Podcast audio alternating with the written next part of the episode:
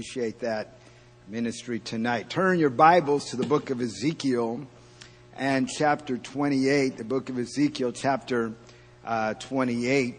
And um, I make it a practice personally to read through the Bible, uh, just my own personal reading.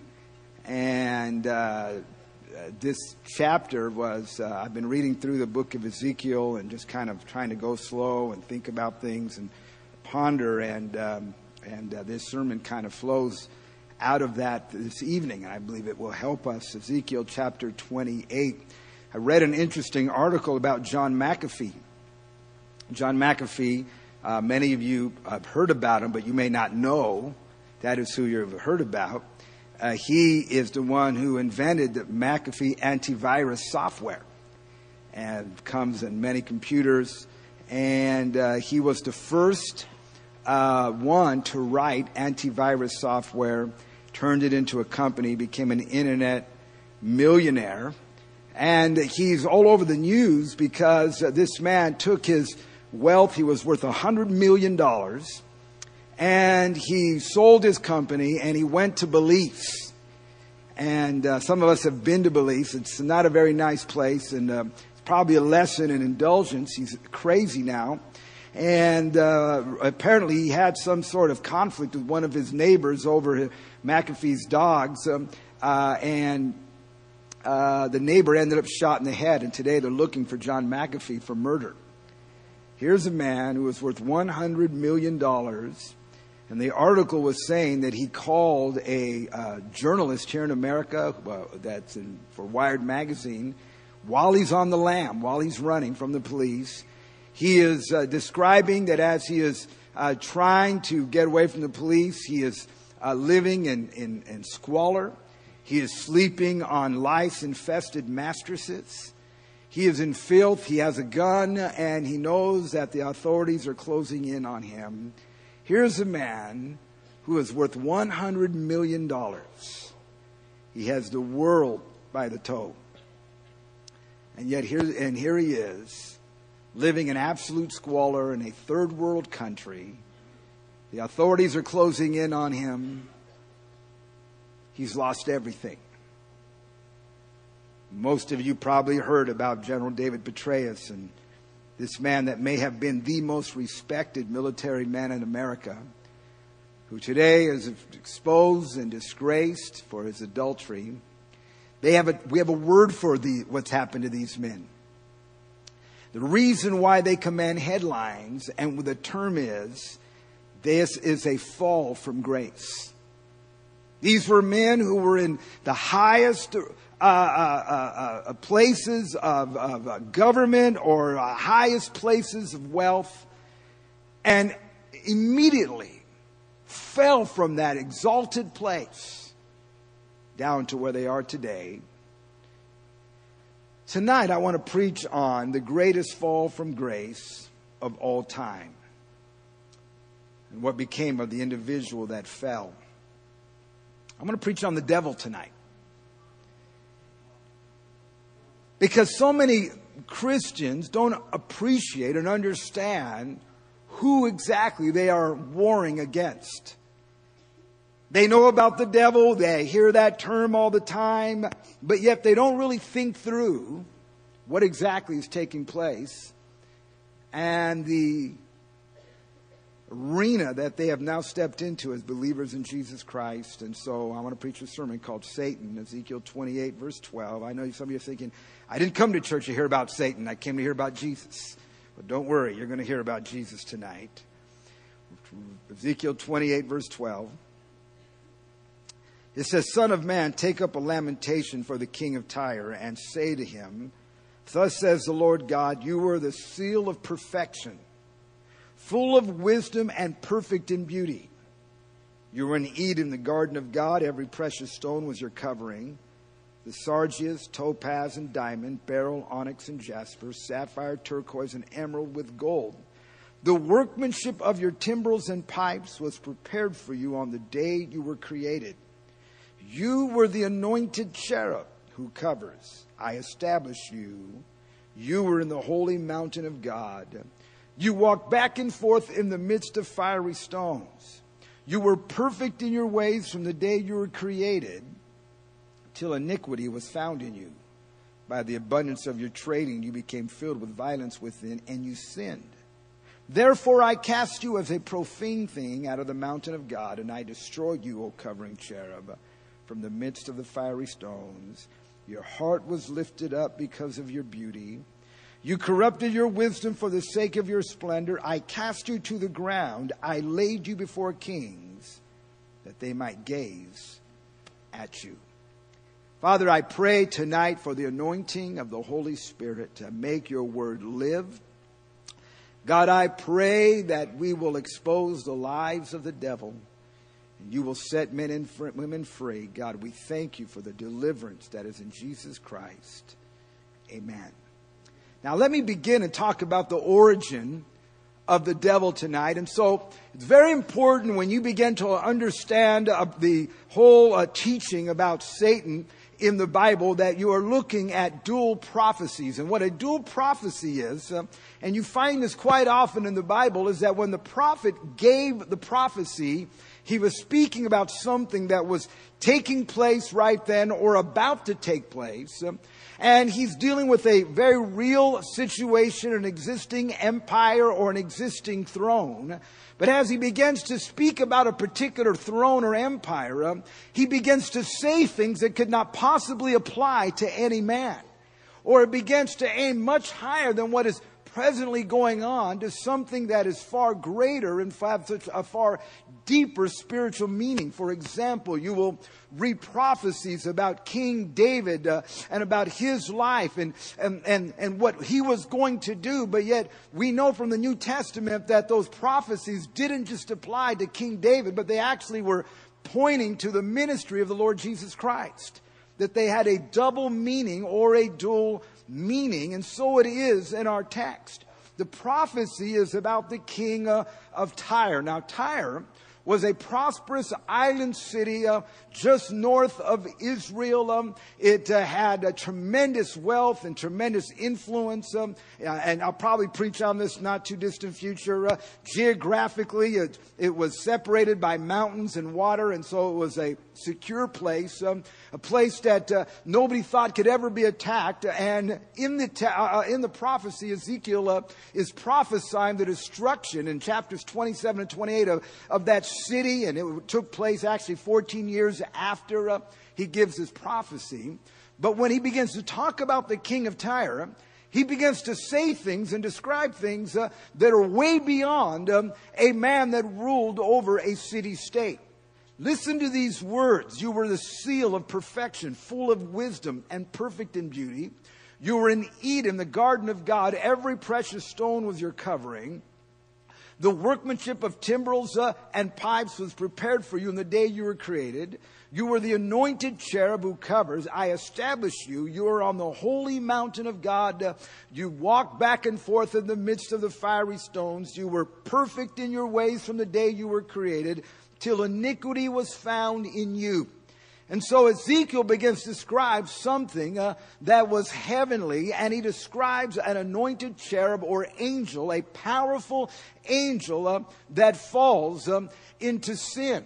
You can read in Revelations chapter 12 uh, describing this fall and says uh, that uh, he drew a third of the angels with him. Uh, and so we're talking about a very powerful um, uh, uh, angel, an angelic being created by God who had great privilege, great access, um, and great power and great influence. And the Bible says that when he fell, he took a third of the angels with him.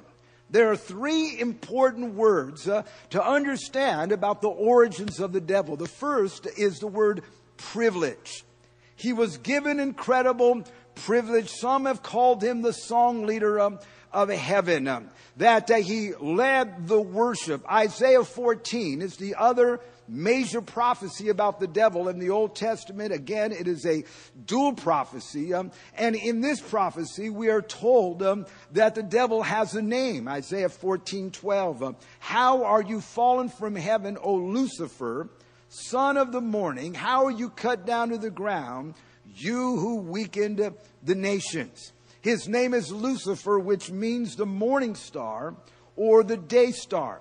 He had a place of power and access to the throne, uh, and as I said, uh, a place of incredible influence. Not only was there privilege, but the second thing you understand about this angel uh, is that he became filled with pride. Satan is the king of pride, um, and pride became his undoing. The Bible says in our text that he became enamored um, with himself. Verse 17, uh, your heart was lifted up um, because uh, of your beauty. That here, this angelic being that was, uh, was beautiful um, and powerful and influential, um, and the Bible says his heart was lifted up because of his beauty. Listen to Isaiah 14, verse 13. You have said in your heart, I will ascend into heaven. I will exalt my throne above the stars of God. I will also sit on the mount of the congregation on the farthest sides of the north. I will ascend above the heights of the clouds. I will be like the Most High. Five times in this chapter, in that little statement, you read the words, I will. Um, this is a picture of rebellion, uh, of self-will, um, as uh, this uh, uh this uh, uh, infatuation with himself um, overtook him, and the Bible says that in his pride um, he was destroyed. Now, all of us who have lived life um, have seen people follow this pattern all of us have seen people that maybe had some ability or some favor, some level of gifting in their life. And then uh, as they begin to place confidence in themselves or become full of themselves, uh, that uh, in that place of privilege, pride got a hold of them and ended up destroying them. How many have seen that? And yet the Bible says the first time it happened, it happened with Satan.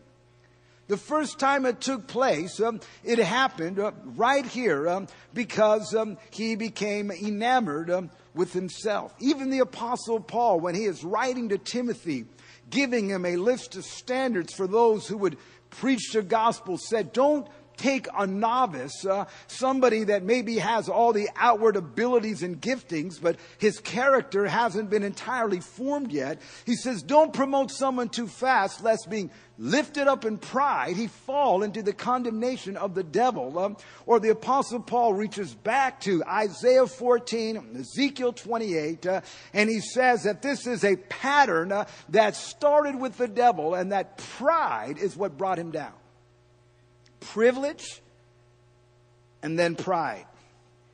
You know, Ernie Toppin, many of you know our brother Ernie Toppin is a, a pastor now in London, England. And he came here a couple of times and uh, preached revivals for us. I've gotten to know him uh, pretty well. And before Ernie became a Christian, he was a, a professional singer in the London R&B uh, uh, uh, movement there. He was, you know, was on MTV, made videos and everything. And, uh, you know, he's an outstanding singer. He is probably the best singer I know. And he, one time we were talking about music and talent, uh, and he says, he said to me, you have to be careful uh, because when you're involved in music, uh, there is some Luciferian pride. That was interesting because I'd never heard that term in that context, Luciferian pride. Um, and obviously, he's reaching back to this prophecy we're reading. Uh, there was something about music uh, and uh, gifting and ability uh, that uh, you better be careful about. Privilege and pride. The third word is the word plummet. Because the Bible says he, Satan fell from this exalted place that what happens, he went uh, from a place of privilege. He began to look around at his access and his power and his influence. Pride lifted him up. Um, and the Bible says that pride always leads to a fall. Isaiah 14, 12. How you are fallen from heaven, O Lucifer.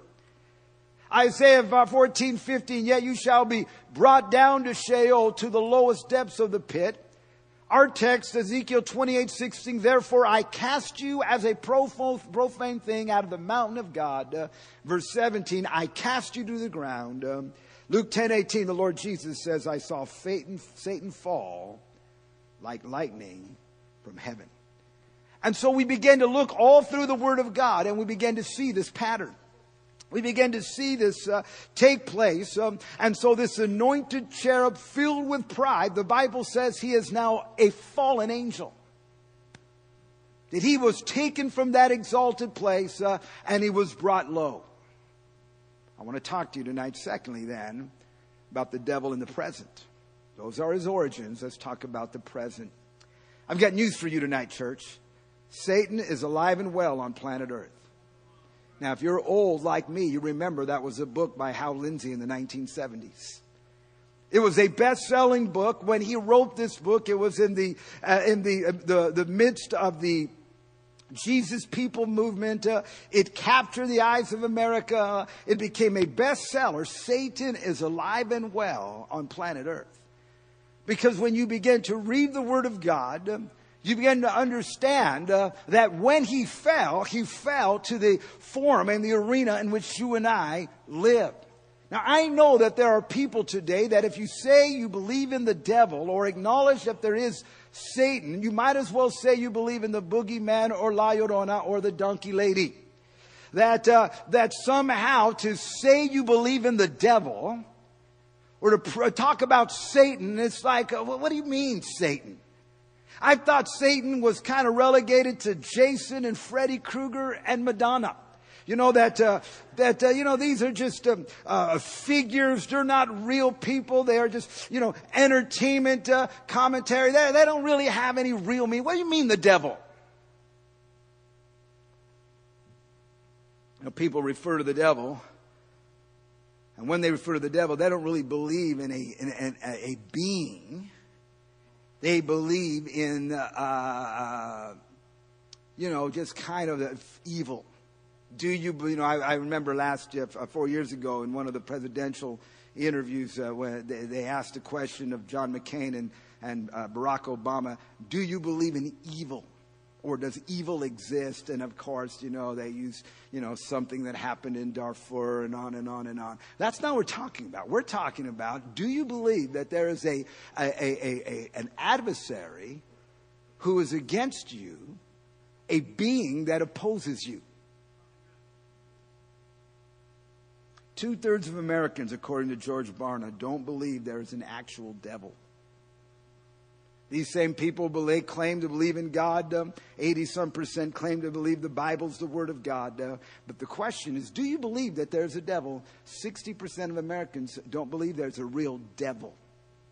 Here's a remarkable thing, or uh, to 66%. In this uh, survey, 60% of Christians believe the devil, quote, is not a living being, but is a symbol of evil. These are Christians. Six out of ten people who call themselves Christians, but how many know calling yourself a Christian doesn't necessarily make you a Christian? But in this survey, six out of ten uh, uh, say, well, you know, there's not really a devil, but he's kind of symbolic of evil. Or in other words, this is not an actual being. Never mind over and over and over again. The Bible refers to it five times in the Old Testament, 72 times in the New Testament. It describes this being. Uh, oh, no, that's not really a being. It's just this, this uh, uh, uh, you know, this, this, uh, this evil thing that's out there. Oh, no, no, my friend. There's a real devil, and the devil is alive and well on planet Earth. See, a real Christian doesn't just have a personal relationship with Jesus Christ. The truth is that he also has a personal relationship with the devil. He's aware of him.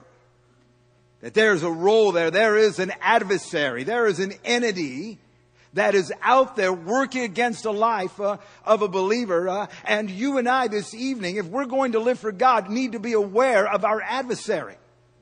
Not just this ethereal principle of evil that's out there. No, no, no. There is an enemy. And you and I have to strike that balance uh, between understanding the enemy's there and without spending our, our entire time fixating on him. I read this little thing about a snake that's found in Haiti. It's an interesting snake because this snake doesn't have a lot of power, but its power is in its ability to represent itself. Uh, and so if you happen to come across this snake, the first thing it will do when it's threatened is it will coil like a rattlesnake uh, and begin to make noises uh, so that you begin to think it's a rattlesnake, but upon examination, it has no rattler. Uh, it, it, it's not. It just does that to frighten and scare uh, any possible threat. If that doesn't work, then the second thing the snake does is it has the ability to play possum or lie there as though it's dead, so you will ignore it. And the writer of this little paragraph made the comment, that's the way the devil is uh, on to many people. Uh, he has got people so afraid and so scared. Uh, he intimidates and threatens. Uh, and then at the same time to others, they act like, oh, there's no devil. That's, that's, there's no devil. He's not a problem. He's not a threat at all. Peter said, be sober and vigilant. Because your adversary, the devil, listen to me tonight. He's not just my adversary. He's your adversary. Your adversary, the devil, walks about like a roaring lion, seeking whom he may devour. That means that as a Christian, you need to understand Satan is alive and well on planet Earth. That, that, that, that you're going to live for God. You don't just ignore him. You don't walk around and act like he's dead. Oh no. Be sober, be vigilant. Uh, listen, uh, if uh, uh we had gotten a call from the city and said, listen, uh, uh, a, a, a lion broke out of the zoo down at Brackenridge Park and jumped on a bus and made his way out here to Marbach and 410. And folks say he's been seen lingering here in the, out by the event center. How many know if he said, look, there, there's a lion out there. How many know you'd be a little more careful walking to your car? I'm a little more careful there's a German Shepherd out there, you know. Peter says, you better, you better be aware of these things. The apostle Paul says, lest Satan should take advantage of us, for we are not ignorant of his devices. Say, listen, if you act like there's no devil, then you are ignorant. That is what he says. If you function and you live life and you make all your decisions and you process everything that happens in life as if there's no devil, you are functioning in ignorance. You are, you are failing to see that he is a, he's out there.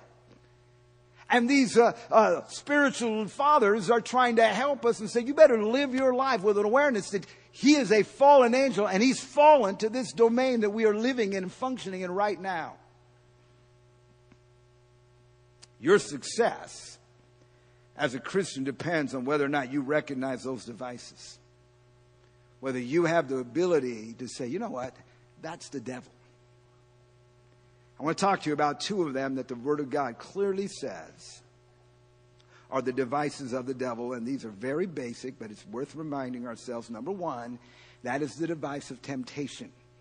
Luke chapter 4, Matthew chapter 4, the Bible calls Satan the tempter that he is the tempter um, and he will tempt anyone. We are first introduced to him in the pages of the Bible in Genesis, uh, where the Bible says uh, he comes and he begins to tempt Eve, that he was subtle uh, and he began to work and beguile and persuade Eve to do what she wasn't supposed to do. Uh, he began to get into her mind, um, began to focus her on the forbidden fruit, um, began to convince her that uh, true fulfillment uh, and satisfaction came by not doing what God so clearly said to do, uh, and he tempted her, and we know that Eve fell, uh, that he is the master of disguise that he is the tempter tonight. And you say, oh, Pastor Rubi, I, I, already know that. Well, let me ask you then, do you understand that the areas you're being tempted in right now, uh, uh, the source of those temptations are the devil? Are you able to now look at perhaps what's going on in your life and say, you know, what is behind this temptation? What is behind, uh, uh, let's say, that man on the job that's trying to take you out, uh, or that woman that's flirting with you, uh, or perhaps uh, as you move towards the holidays, uh, that you might just take a little vacation from Christianity and knock down a few drinks, that you understand that behind that is Satan. That that is how you process temptation. That you are able to look at your temptation and realize uh, that this is not random. This isn't just you just kind of in a moment of weakness, but there is a strategy working against your life. See, nearly 30 years of being a pastor, I've learned, seen the other side of temptation. I've seen the ruined lives from people who were caught up in a temptation, but fail to realize uh, that Satan is alive and well on planet Earth.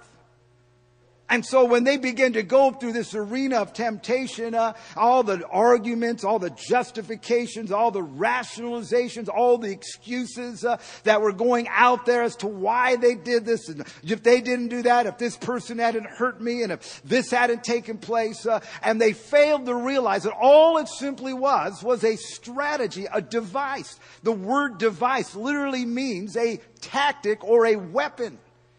That the devil just simply uses temptation. That what has happened is that when men fell, Satan, in his pride, uh, began to, in anger over having lost a blessing uh, and the access to the Father, deeply resents you and I that are saved that have access that he once had. And so he does everything he can to destroy the child of God. I've seen it. There are people that are polite enough to come and say to me, Pastor, this is what I'm thinking about doing. Uh, you know what? That's a lie. Don't listen. That's a strategy. Uh, and and uh, and they'll sometimes even say, "I know the devil's lying to me, but." And they will go off and not even understand their function in ignorance. I've seen the incredible devastation in marriages and homes and families, and dignity and self-respect. One of the best commercials I ever heard on the radio. I know I've shared this before, but it just fits so well. I was in Corpus Christi. Yolanda and I were down there uh, preaching. And we, I think we were heading back. I'm listening to the radio, and this is, oh, probably six, seven, eight years ago. The whole MySpace and, you know, chat room thing was barely taking off. And in this, there's a, there's a, two teenagers, adolescent voices, and they're, they're talking, and you, you, they're communicating by, by in some sort of a chat room because they play the, the, the, the, clatter of the keyboard and hi, how are you and what's going on. And they're going back and forth talking a adolescent conversation. But as they continue to talk, one voice starts to change and it gets deeper and deeper. And what they were, the image they were trying to capture there is that here was some uh, 12, 13 year old adolescent uh, thinking they're talking to somebody their age, but in fact, uh, they're actually talking to a sexual predator. They don't understand that. They don't know that. Uh, they're opening up. They're, they're talking about their hobbies. Uh, they're giving up personal information. Uh, and they're building a relationship as this other person's voice gets deeper and deeper uh, until it sounds like an adult uh, man. Uh, and they did an excellent job of illustrating that people do not understand what you are messing with. Somebody said Satan promises the best but pays with the worst. He promises honor and pays with disgrace. He promises pleasure and pays with pain. He promises profit and pays with loss. He promises life and pays with death. Jesus called him the father of lies. Listen, the devil cannot make you sin tonight. Don't come to me and say, Pastor Rubi, I couldn't help myself. I, I had to do it. Uh, he can't make you do anything, but he can deceive you into doing anything.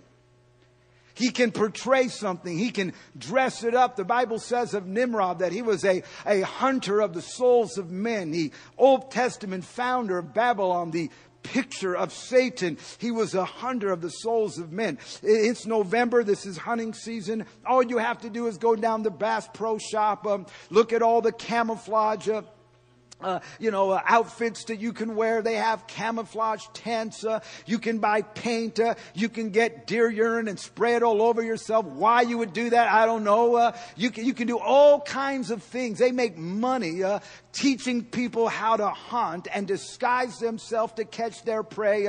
he is the hunter of the souls of men. And that means that he will dress sin up to make it look so appealing for you because he's alive and well on planet Earth tonight. And I submit to you because in the group this size, there are people here, you are considering sin. You are, you came here and you're already plotting and planning and thinking through. Uh, I'm telling you tonight, I'm bringing a word from God for you uh, that the origin of that temptation is Satan himself. And he's put a nice little lure on that worm. He's got it all figured out. He's got it all dressed up, uh, and he's just tossed it into the water, uh, and there you are. I'm telling you tonight, don't kid yourself. It is a strategy of Satan, it is a device. Do not live in ignorance tonight. Secondly, there's a device of accusation. The same enemy that tempts you to sin is the same one who condemns you after you sin. The same one who dropped the line in the water and you bit it is the first one to grab the hook and pull you up uh, and shame you for what you've done. The Bible says in the book of Revelations, chapter 12, verse 10, he is the accuser of the brethren. That he hates the child of God. He hates the fact that we have what he forfeited. And so uh, the idea is I'm going to tempt you, and when you fall, I'm going to crush you that he is going to seek to destroy the child of God. Acts 10:38 Jesus Christ went about doing good healing all that were oppressed of the devil. The devil tonight doesn't want to bless you, he wants to oppress you. He wants to vex you. He wants to uh, put a cloud over your spirit. He wants you to see nothing but your failures and your weaknesses. He wants to shame you into thinking that, that God could not possibly love somebody like you.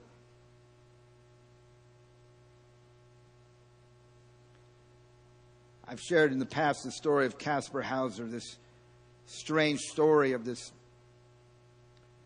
boy that appeared out of nowhere in Europe. He was like an animal. He was hunched over.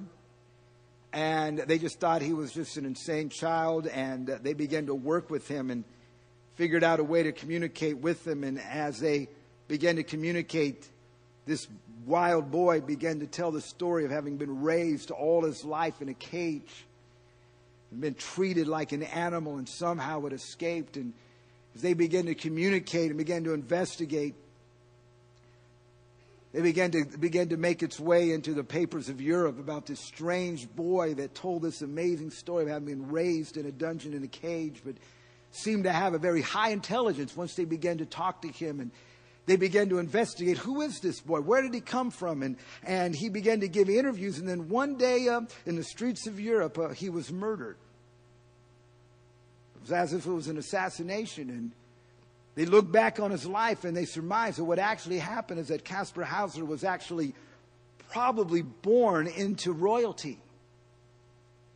And that somebody wanting to usurp the throne of some kingdom in Europe, knowing that this was the heir, had taken and put him in this dungeon and uh, had uh, claimed that he had died uh, and trying to usurp the throne and the inheritance that belonged to him. And he had managed to survive. And somebody out there realized if, if, the, if people realize who this is, this, this boy is going, is the rightful heir to a throne in Europe. And so they had him killed.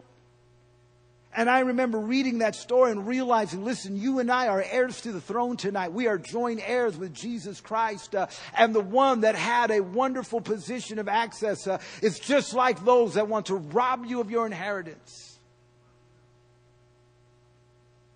Hezekiah's vision of Satan. The Bible says, as they're building the, the temple, Hezekiah is there prophesying to all the workers while the construction workers are working. And he's prophesying to encourage them to build this house because God will move in this house. And in one of his visions, he says, I saw a vision of Joshua, the high priest. And he's in a courtroom and he's dressed in filthy rags. And the Satan is there like the prosecuting attorney. And he describes as he's hurling accusation after accusation over Joshua. And he's the high priest. He, he's covered in rags and he's filled with shame. He's a picture of the sinfulness of those people. And the Satan is there hurling accusation and hurling, and he can't respond. And Hezekiah says, I see Satan doing this. Listen, that is exactly what he does tonight. Here are people, you you come to church, you serve God, but listen, if we could see in the Spirit, it's like you're sitting there in rags, your face covered in shame, and the devil is hurling accusation. How dare you? How could you? Anybody here know what I'm talking about? That is what he does. He is the accuser of the brethren. Sometimes, because of our own sense of right and wrong, you know, Christians are very, very good at letting the devil do this. We'll give an ear to this. Somehow we think it's spiritual to be condemned. To walk in this, to allow Him. Listen to me tonight. You will never shut the devil up. If you live your whole life to finally satisfy Him, that will never happen. He will go from making you proud to making you condemned in an instant.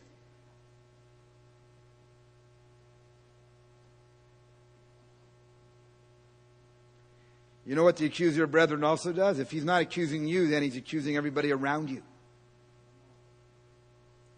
If he's not pointing the finger at you, then he will point the finger at others to you.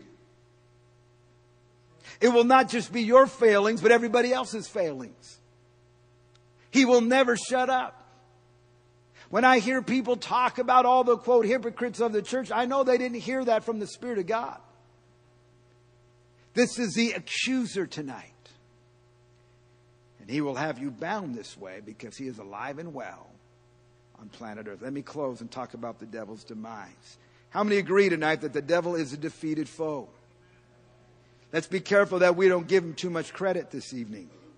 I was talking to a, a pastor friend of mine uh, about his haunted house, um, and they had the assorted goblins uh, and devils and vampires and things in their haunted house. But he said what was very interesting is they received some complaints from some of the people in the church because uh, they, they, they, they, they, I don't know if they were new. I don't, I don't, I think the church hadn't done too many haunted houses. I'm, I'm not sure.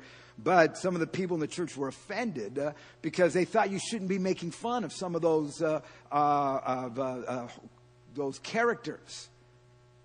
Like, like kind of like, we don't want to get the devil mad. Hey, you know, we don't, you know, you're, you're, you're stirring up a hornet's nest uh, uh, by, by, uh, by uh, you know, portraying uh, these uh, goblins and these devils, you know, the way that we do. We, we shouldn't. Listen tonight. Let's get the devil mad. Can you say, amen? Let God be true and every man a liar tonight. we don't want to get the devil mad, you know. We don't want to call him a liar. He is a defeated foe. And the Christian must function and embrace the truths of Scripture here uh, that says absolutely there's a devil, uh, and absolutely we need to be aware of him, uh, but we also need to be aware of his status uh, and his posture and his position according to the Word of God. Three things the Bible says about the devil tonight. Um, number one, um, he was defeated at Calvary that when Jesus Christ died on the cross, not only did he die and shed his blood to forgive our sins, the perfect sacrifice, uh, but more than that, the Bible says he defeated Satan at Calvary's cross that what he did there was a place of victory. Colossians 2.15. Not only did he get the handwriting of ordinances that were against us and nail them to the cross, uh, all the evidence that we were sinners, but the Bible says he spoiled principalities and powers, that he defeated them. The word spoil there is a word we don't really use here in, a, uh, in our modern English, but it means to the victor go the spoils. Uh, that when you defeat the enemy, you take what the enemy had. Uh, that's why we sing, I went to the enemy's camp tonight, uh, because Jesus Christ defeated the devil. The message translation of that verse says it this way He stripped all the spiritual tyrants in the universe of their sham authority at the cross and marched them naked through the streets. Hallelujah. Back in the day when you would defeat an enemy, uh, you would go and you would get the opposing king and you didn't just kill him, uh, but you stripped him naked. Uh, and as you came marching back into your uh, city uh, and everybody came for the victory parade, uh, the, the, the main part, the coup de grace, the, the main feature of the parade is when that emperor of that other, the enemy, was marched naked and stripped of all of his royalty before the people and everybody cheered to say that that tyrant is no longer a tyrant. I've got good news tonight. Satan is a defeated foe. Jesus wins tonight.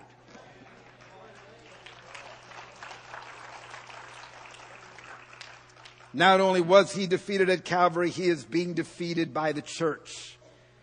That you and I take what Jesus did at Calvary's cross uh, and we must employ that.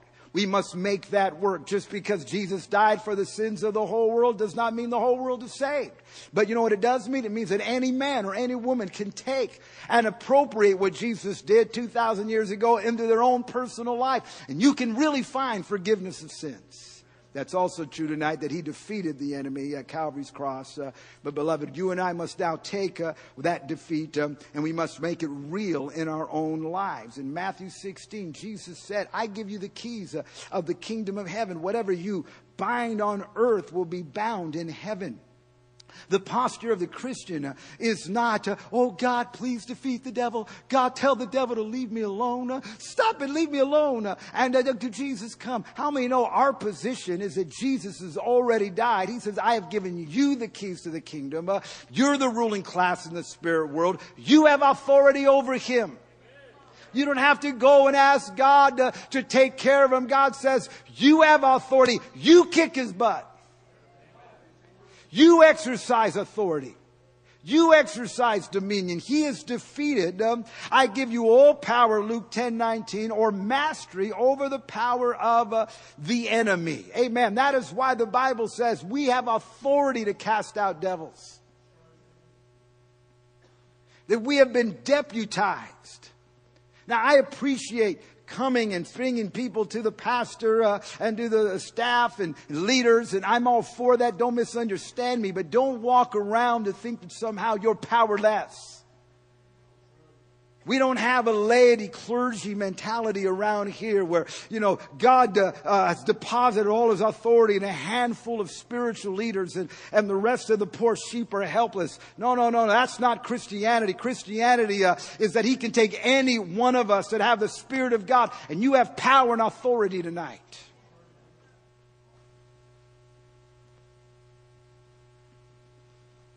Thirdly, not only was he defeated at Calvary, and not only is he being defeated now by the church, but he will be defeated forever.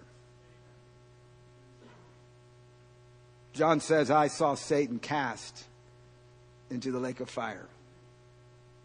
Now you got to understand that John said that in the book of Revelations, chapter 20. And when he says, I saw Satan cast into the lake of fire, those words were being written in the first century to Christians who were suffering incredible persecution. And he looked down the road and he saw the tribulation period.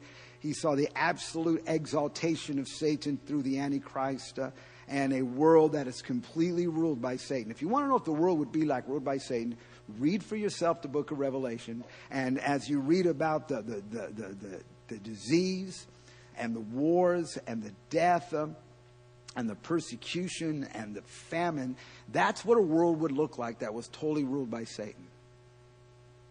That's why, you know, if you're wearing tight jeans and a black shirt and think you're Satanist, you are out of your mind tonight. And in that setting, he begins to describe this incredible persecution of godly people who stand against the, the uh, the government uh, controlled by Satan, and as a result, they, they're beheaded and they suffer all this persecution. And it is to these people that John begins to speak about. And at the very end, uh, he begins to say to those people, I saw Satan cast into the lake of fire. He is defeated tonight. That's his future. Oh, well, you know, I'm tired of serving God. I'm just going to give up. Why would you follow the one who is going to be defeated?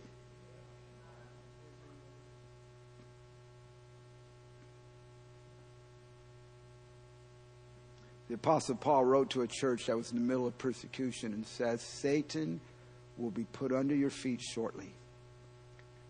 Here are people who are in the middle of it. And he says, Listen, you know what? Whatever you're going through, hang on because Satan is going to be put under your feet shortly. He is defeated foe. His future, there's demise. And you and I must live in light of that. Many years ago, Joe Campbell and I were preaching way out in the Far East and a different time zone. And uh, I remember we walked into a restaurant one day And lo and behold, they had an NBA playoff game. It was the Phoenix Suns. This is back a long time ago when they were good. And uh, they were playing the Seattle Supersonics in a playoff game. And, and we sat down, a game was going on, and Joe Campbell says to me, I'll bet you dinner that the Suns win. And so you don't have to persuade me to go against the Suns. And I said, hey, yeah, you know, what? let's do it. And, and sure enough, the Suns won the game, and I had to buy Joe Campbell dinner. And then later on, we were sharing a room. He confessed to me that that was actually a tape delayed game. And that he had been talking to Connie and had asked her who won the game, and she had told him. And as we walked in this restaurant, he already knew the outcome of the game. He burned me. How many know, beloved, we already know the outcome? Can you say amen? You're in the middle, you and I are watching it, but John says, listen, uh, I saw him cast into the lake of fire. He's not going to win. His demise, um, beloved, has been prophesied. So don't listen to him tonight. Don't throw in the towel. Don't quit. Don't give up. Don't write it off. Don't follow him. Jesus Christ has brought victory this evening.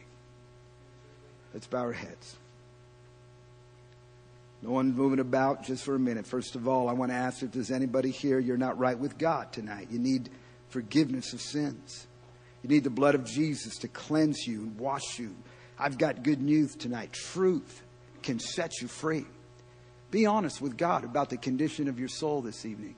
It does not matter if you're religious or if you go to church or you believe in God. I'm asking you to be honest and take a look down on the inside. What about your heart tonight? Are you right? Do you need your sins forgiven? Have you surrendered t- entirely to Jesus? Friend, He died on the cross. He shed His blood for you. He rose from the dead. Tonight, He is your Savior. And if you're here and say, Pastor Rubi, I need Jesus. I need forgiveness. I need God's mercy on my life. And I want to follow Christ. If that's you and you want prayer, you want to be saved tonight, I'm going to ask you to do something just to raise your hand. And by raising your hand, you're saying, I need prayer, Pastor, because I'm not right with God. But tonight I want to make a decision to follow Jesus. I'm going to turn from sin. I'm going to follow Christ. If that's you, I want you just to raise your hand up high where I can see it. And by holding you there, you're saying, I need prayer tonight. Would you pray for me? Lift up your hand. God bless you, man. Who else? God bless you. Who else? Anybody else? Just slip up your hand all around this building. God's dealing with you this evening. Would you respond? Anybody else? Maybe you're a backslider. You walked with God at one time, but you're backslidden, and God's dealing with you tonight. You're saying, you know what? Uh, I, I, know exactly what you, are talking about, Pastor. I, I listened to that voice. I went that way. But God has brought you back because He's not finished with you tonight. Lift up your hand and say, That's me. I'm backslidden but I want to repent tonight. I want to get my heart right. Lift it up all around this building. These hands have gone up. Are there any others? Before I move on, I want to give you an opportunity to be saved. I want you to lift your hand. Lift your hand and look at me just for a minute. Uh, I want prayer. Pray for me. Anybody else? You lifted your hand. Man, would you come? I want to pray for you right here. I want you to come. Come on. Don't be embarrassed. I want you to come right now. These are coming. Don't be embarrassed. Come on up. These are coming. Hands have gone up. There are still others. I want you to come. Praise the Lord. Thank God. These. Who else? I want you to come. Need a couple of workers to help us this evening, a sister to help us tonight. Praise the Lord. Praise the Lord. God bless you. Thank you for coming. And this counselor will minister to you this evening. Who else? I want you to just kneel right here. Anybody else? I want to get my heart right with God. Just step out from where you are. All right. While our heads are bowed, God's dealing with people this evening. So I want to give my life to Jesus. These are coming. Thank God. The blood of Jesus can cleanse from sin tonight. Say, Lord, I surrender. There's victory. You don't have to be beat up, tormented, oppressed. Jesus heals all that were oppressed by the devil. We live in an oppressed world, folks. People are beat down. They think they've got to take drugs just to get through the day, just to listen. They're beat down. Jesus delivers tonight. You know, if you're going to be a Christian this evening, then you're going to have to understand there's a roaring lion walking about. That I must live my life aware that Satan's there.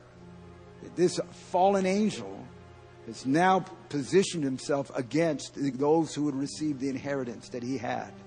those that would have the access that he once enjoyed. And friend, he's a liar and he will do everything he can. Temptation. To be able to see, you know what? This is the devil. He may dress it up. He may make it look so exciting that, oh man, the holidays are coming around. I don't want to tie myself down to church. I don't want to obligate myself to do right. Yeah, all the parties are. I'm telling you, it is a trap. It is a lure this evening. He's the accuser that will beat you down, finding every flaw, making you live in rags and filth, to rob you of your inheritance. Say, you know what? You can't be a Christian. You failed too many times. You've messed up. There's no hope for you. He wants to put you in a cage and rob you of your inheritance. He wants to whisper in your ear if it's not about your faults, it's about the faults of others. But you know what? Tonight, he is a defeated foe. Jesus defeated him at the cross. You can defeat him tonight. God has given you and I the keys to walk in victory, to be the young men that overcome the wicked one. And you know, I'm going to tell you something. He is a defeated foe. John says, I saw him cast in the lake of fire. And there's some people here, you are in the middle of it tonight. Storm is raging. The roaring lion has pounced. I'm preaching this so that you would come and say, you know what, God, my eyes are on you. And I will def- see this enemy defeated. Let's stand. I'm going to open these altars tonight. I want to invite you to come down.